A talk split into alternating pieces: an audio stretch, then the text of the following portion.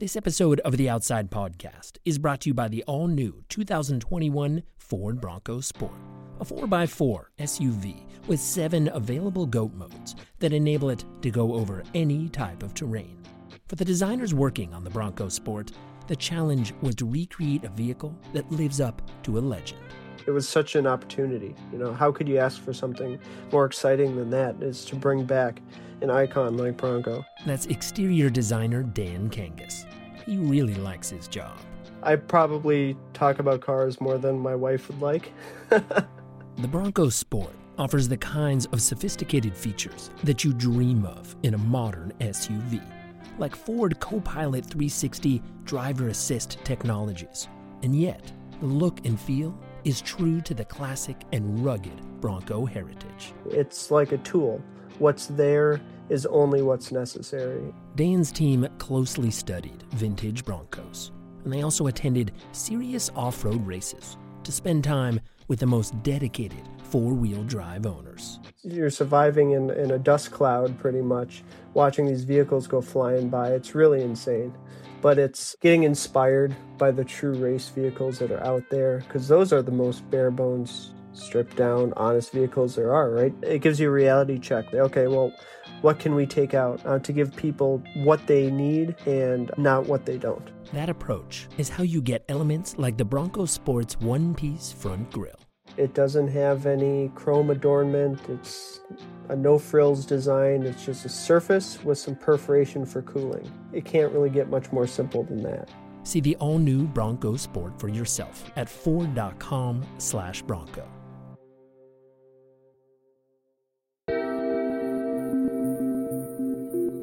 From Outside Magazine, this is the Outside Podcast.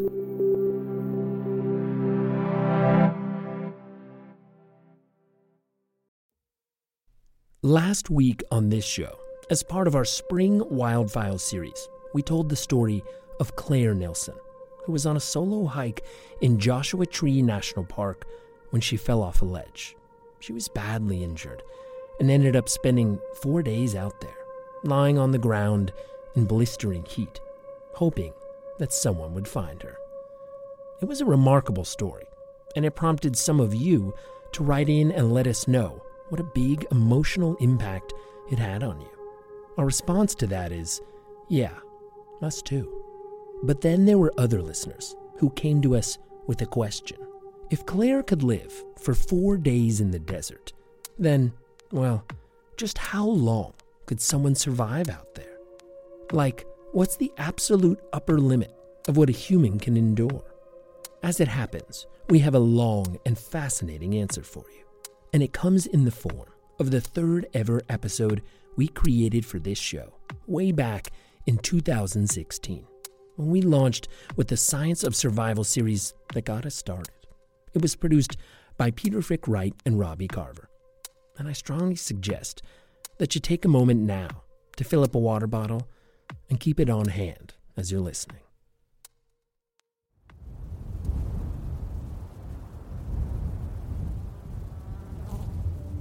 There's a path in the desert. It's a worn in route. There's cactus, creosote, and wagon ruts knifing through soft sand valleys. The mountains on either side are a labyrinth of rocks. Then 130 miles of not much else. We're in southern Arizona, near the border with Mexico, the middle of the Sonoran Desert. It smells like hot. It feels like death. In fact, in the mid 19th century, one writer counted 400 fatalities on this route. Some estimates put the death toll at 2,000 people, almost all from heat stroke and thirst. A tribe called the Tohono O'odham made this path, they used it to hunt. Most everyone else has come looking for gold. In 1540, the Spanish conquistadors used the route to push north in search of an emerald city. They found the journey so dry and dangerous, they called the route El Camino del Diablo, the Devil's Highway.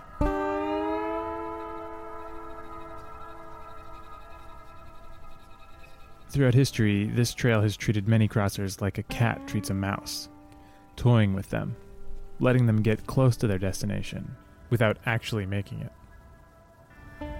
In the 1890s, three prospectors were found dead at Tinajas Altas, a camp where rain accumulates in a series of rock basins, 15,000 gallons of it. But if the lower pool is empty, you have to climb to reach the next one. And These prospectors didn't have the strength. They died of thirst just yards from a drink, their fingers worn to the bone from trying to crawl up the rock. The survey crew that found them noted 50 similar graves nearby. Thirst was a tricky nemesis. Some travelers laid down to die. Others could stagger for days. Most lost their minds for lack of water. Survivors couldn't report back what had even happened.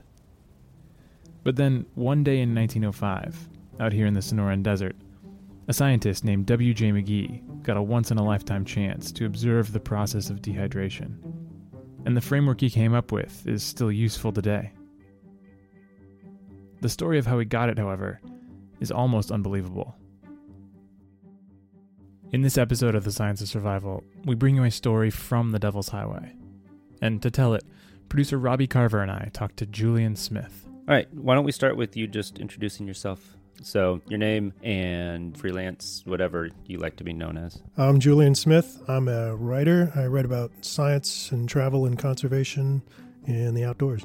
Julian used to live in New Mexico and is a bit of a connoisseur of incredible historical desert stories. A southwestern survival sommelier, if you will. Basically, yeah. And one day he turned up this paper called Desert Thirst as Disease.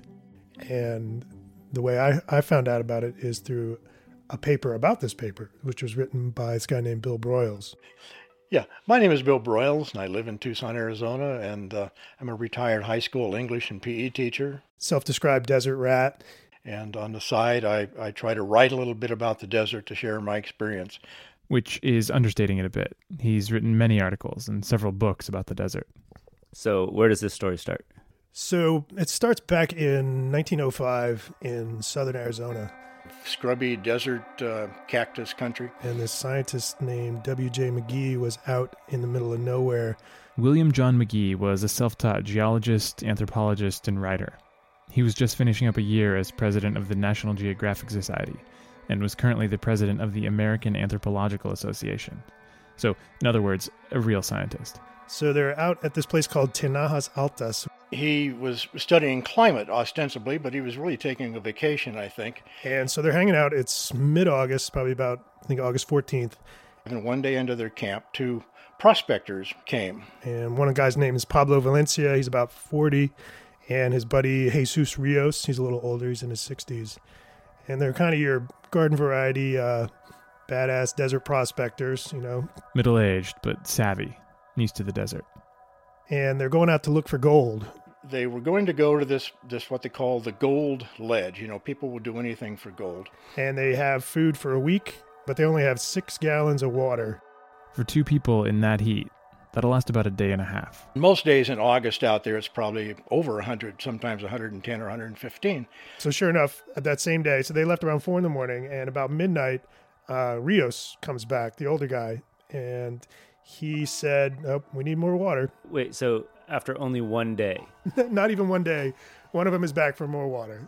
And Pablo went on to the ledge. So uh, Rios grabs another five gallons, and he sets back out again to meet up with Valencia.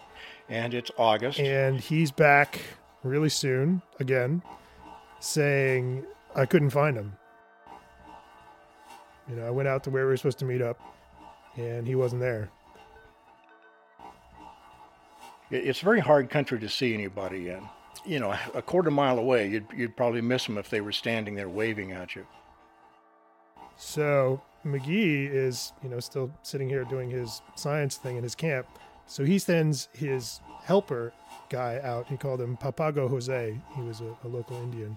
And Jose stumbles back like a day later, basically saying, No, I couldn't find him. And I barely made it back myself. And so by this point, yeah, Valencia's been out for three days with two gallons of water, and everybody is just assuming, you know, he's got to be dead. There's no way anybody can survive out there, no matter how tough they are.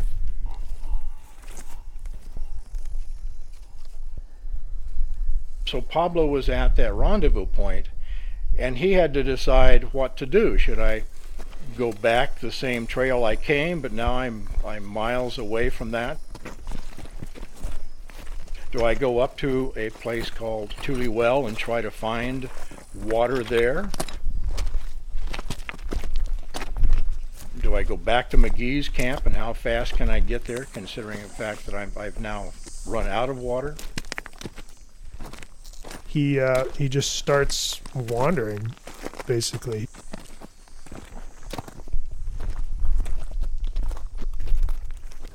And it's it's wide open country. The wind blows, uh, the sky at night is gorgeous, but there's not much shelter. It's a place you can walk 10 or 15 miles in a straight line without deviating hardly at all.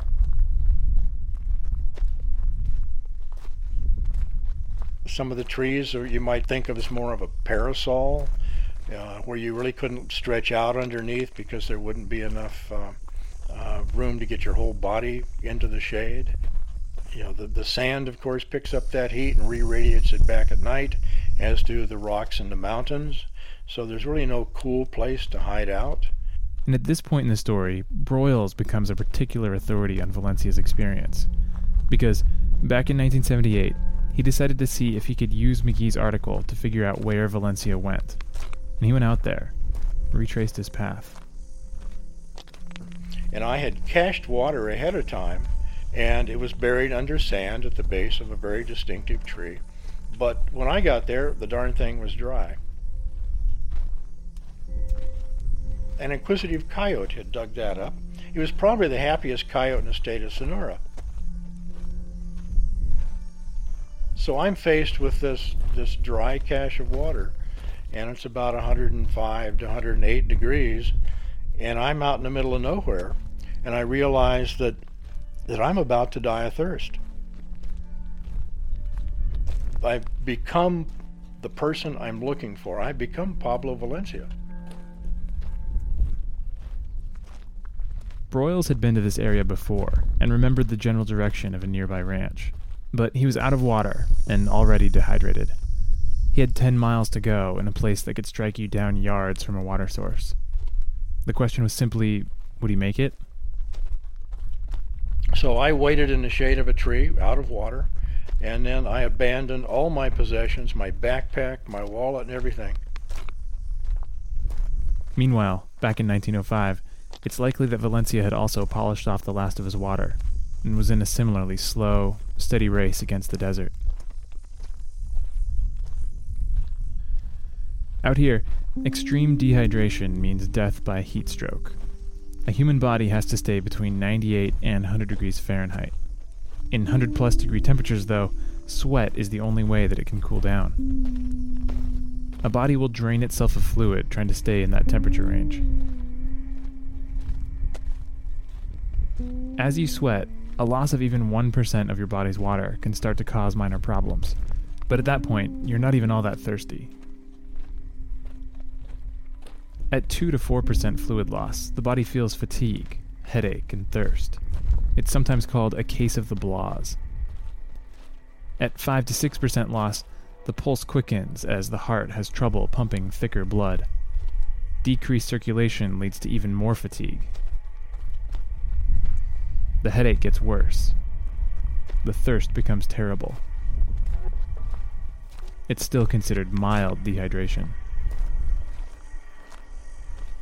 his general plan is to kind of make a rough circle back to where this camp was at Tinajas Altas. Um, he was quickly drinking his own urine. He was saving it in his canteen, and you know, pretty soon that stopped. His body has has no more water left. As you lose water, your core temperature elevates, and you pass through the stages of heat stroke. At this point, you're past heat stress and heat fatigue now comes heat syncope, where blood vessels dilate in an attempt at cooling, and your face goes pale, or maybe you faint from a lack of oxygen to the brain. Then, heat cramps. Your muscles ache, you stumble and fall, you're exhausted. Your skin feels like sandpaper. It's never been more sensitive. At 8% fluid loss, your body stops producing saliva and you cannot spit. Words stick in your mouth. At 10%, the brain becomes disoriented and misfires. You're starting to lose your mind. I, I went straight line and, and uh, was following a cow path. So I thought I could get someplace, but then I wasn't sure that was a cow path. The mind plays very strange tricks on somebody when you get in a in a perilous situation like that. As his mind started to go off the rails as he was going through this experience, he became convinced that his buddy Rios had abandoned him on purpose so he could get the gold that they were out looking for. So he he kind of latched onto this revenge fantasy. Like he's like, I'm gonna get back, if only, only if I can kill this guy for leaving me out here to die. I'd be willing to kill someone. I'd be willing to kill you if I thought I could get water from you. The, the problem is that when you get to that stage, you're so you're so exhausted you can't raise your arm to kill anybody. It, it, it's like having two broken legs and two broken arms, and you just you just you when you get to the end of it, you can't move. And I was getting to that point. At 12% fluid loss, the body can no longer sweat to cool itself. The air is like a 120 degree fever pressing in from the outside. But now you're hallucinating, on the edge of unconsciousness. Maybe you're stark raving mad, maybe just confused. When your core temperature reaches 105 degrees, you're near the tipping point where your body's cellular metabolism will accelerate, generating even more heat. You'll lose consciousness and begin to convulse on the ground. Proteins in your muscles will break down and distort, Hemorrhaging inside your internal organs will cause your circulatory system to trigger the blood clotting mechanism. Sludgy blood will coagulate inside your veins and arteries. You'll be completely unaware that your brain is essentially cooking itself.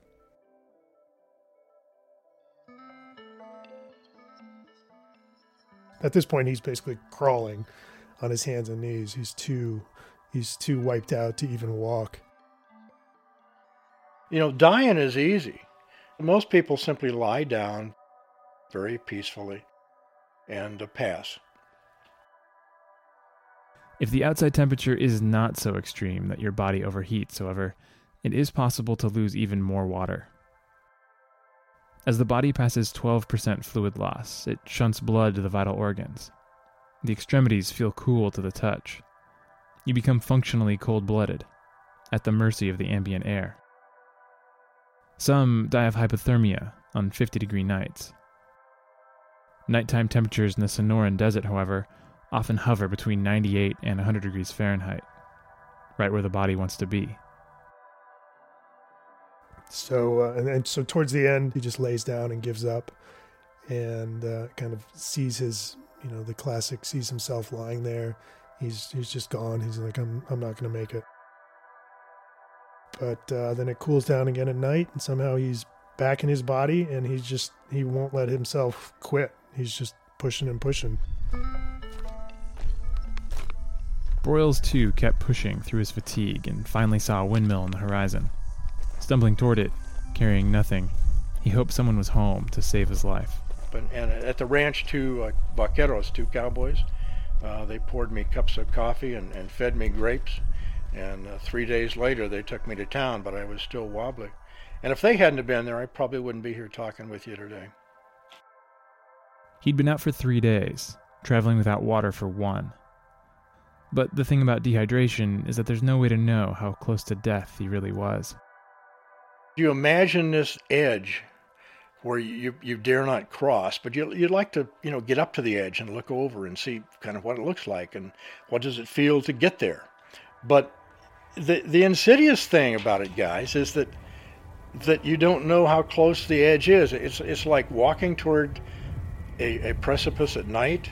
You kind of shuffle your feet and you're feeling for the edge, and you sort of think you can distinguish light from dark, but you don't know where where the exact edge is. That's why there are so many stories of people succumbing to dehydration on a day hike, just a few miles from the trailhead or highway. For example, a um, a guy four or five miles from my house here in Tucson year, several years ago. Um, he died laying on a chase lounge beside his swimming pool. He had evidently been tired or, or had an extra martini, laid down on his chase lounge, and basically cooked himself to death next to 20,000 gallons of water. It's, it, go, it goes incredibly fast, incredibly fast. Except when it doesn't.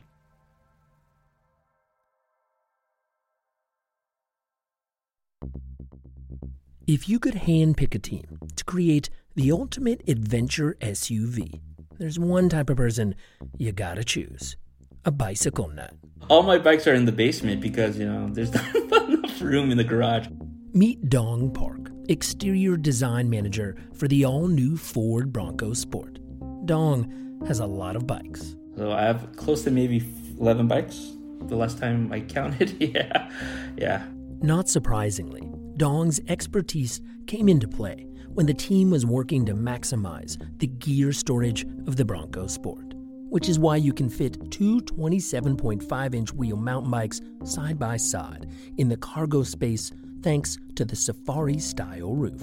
That's an absolute must for the design of this vehicle.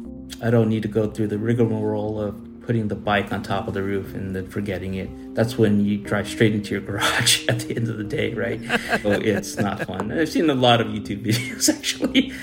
Dong brought a bike into the studio as they refined the cargo configuration, and the team traveled to Ford's testing grounds to run through packing scenarios for camping, bike trips, and more. Because that's how you build an SUV that delivers what people really need. Learn more about the all-new Bronco Sport at ford.com/bronco. Available Ford accessories. Recreational equipment not included. Limited availability. See dealer for available inventory stock. So this was this all happened between basically August 14th and August 16th. So this three day period, and everybody's just assuming, well, that's the last that's the last we'll ever see of Valencia. He's gone. No use even going out and look for him anymore. And so, six days later, around dawn, McGee and his buddy uh, they're woken up uh, first thing in the morning by this crazy noise. Horrible bellow first thing in the morning. Deep guttural roaring or moaning. McGee wrote that he was dreaming of a bull bellowing at a herd of cows. And he wakes up, and him and Jose are both like, "Wait, did you hear that too?"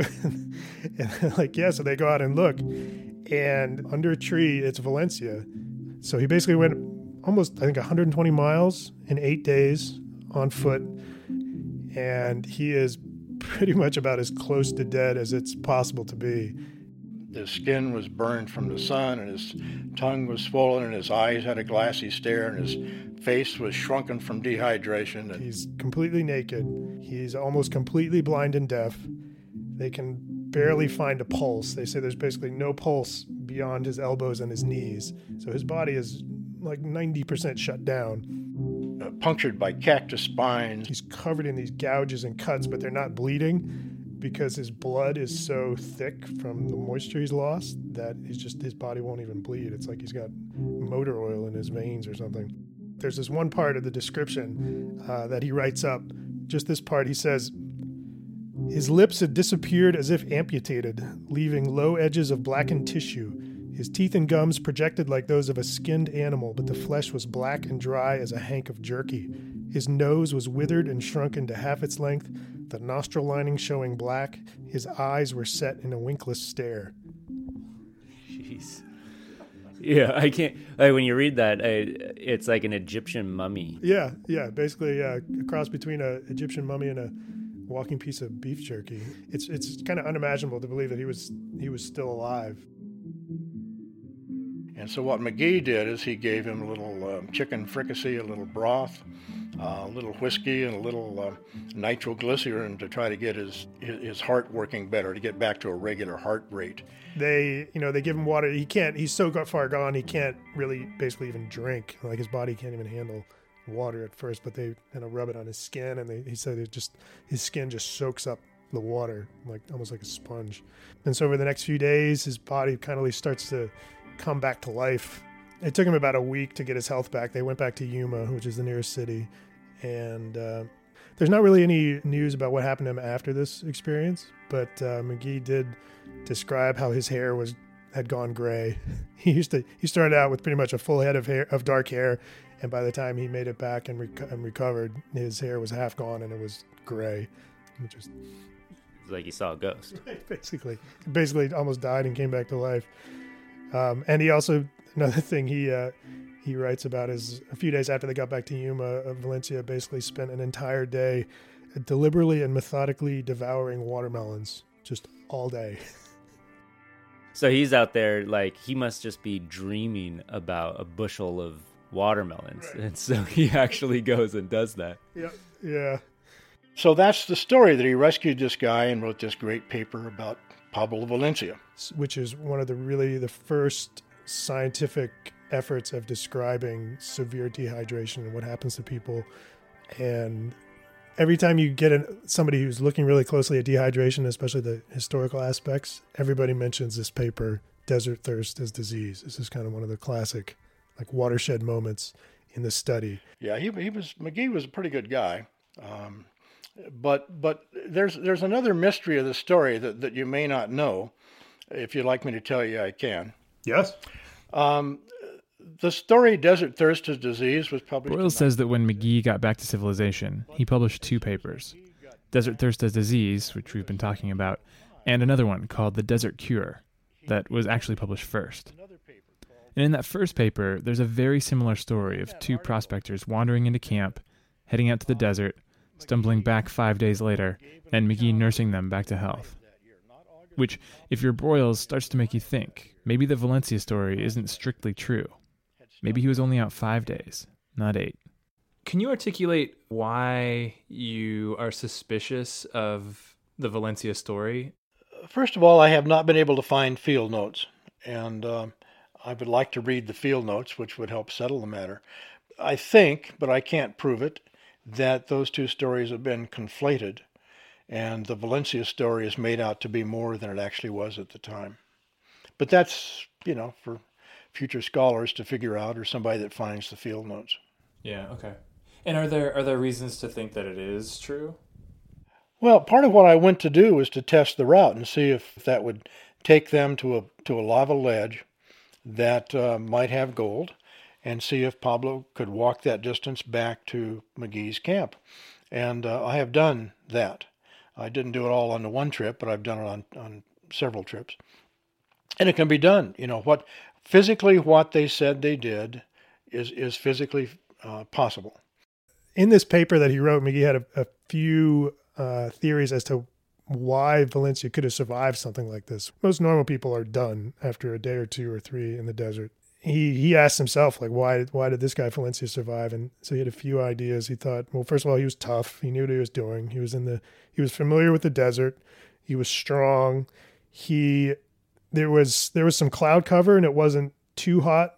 Only two of the days was the temperature over 105 degrees you know so it was in it was in the low hundreds which was which was you know not that bad for the sonoran desert in august so you think that actually helped you know it could have been worse He was also extremely motivated, not just to survive, but to get back and kill his friend.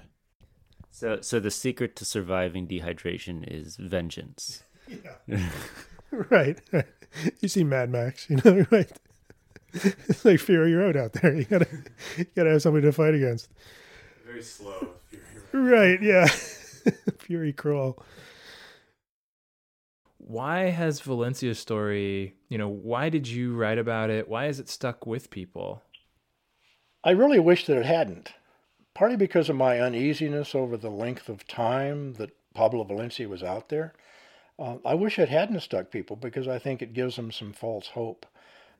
the whole idea of Valencia surviving what he did is so out there. It's so towards the edge of what anybody can imagine that I mean it's unbelievable is, is kind of the word. You know, I, mean, I did some other research this week on like how like documented cases have how long people have survived, and there's been there's been a, a few of people surviving a week in similar conditions, like with nothing, with no water at all.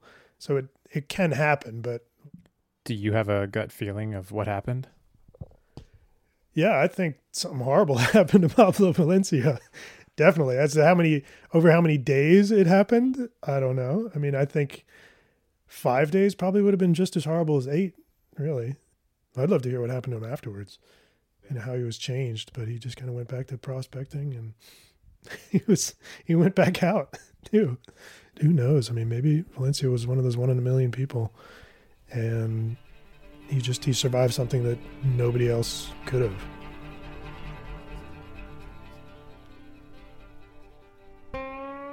This episode was produced by Peter Frick Wright and Robbie Carver. Music and sound design by Jonathan Hirsch. Thanks to writer Julian Smith for the story. If you missed our recent episode about Claire Nelson's survival saga in Joshua Tree for the Wildfile series, I strongly recommend listening to it. You can find it in our feed with the title Alone and Injured in the Wild, or by going to our complete Wildfiles catalog at outsideonline slash wildfiles. This episode was sponsored by the all new 2021 Ford Bronco Sport, a 4x4 SUV with seven available GOAT modes that enable it to go over any type of terrain. Learn more at ford.com slash bronco.